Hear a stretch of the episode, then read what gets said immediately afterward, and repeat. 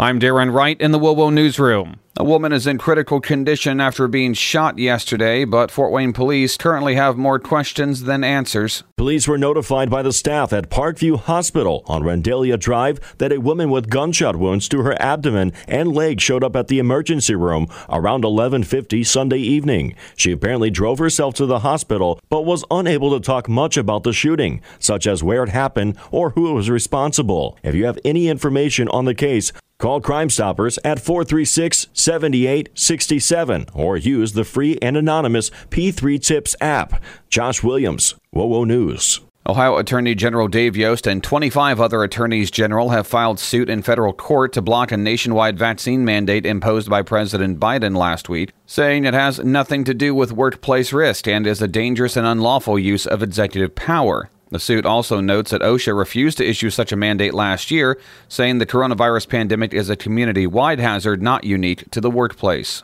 A former church volunteer from Goshen, accused of molesting five members of a youth group, has pleaded guilty. 46 year old Scott Christner was charged with inappropriately touching five boys on multiple occasions between 2012 and 2019. The investigation began when one of the boys he victimized made the accusations. Four others then came forward describing incidents that occurred when they say they were alone with Christner or while he was roughhousing with them.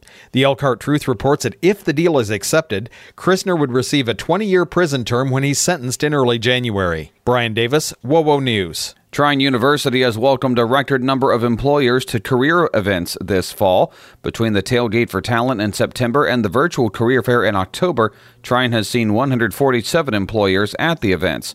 The career fairs are part of the university's efforts to help students gain practical experience through internships and co ops and help graduates begin successful careers. Indiana University's Kelley School of Business is predicting economic growth next year, despite a pandemic hangover. IU's Business Outlook panel expects 4% growth, most of it in the first half of the year.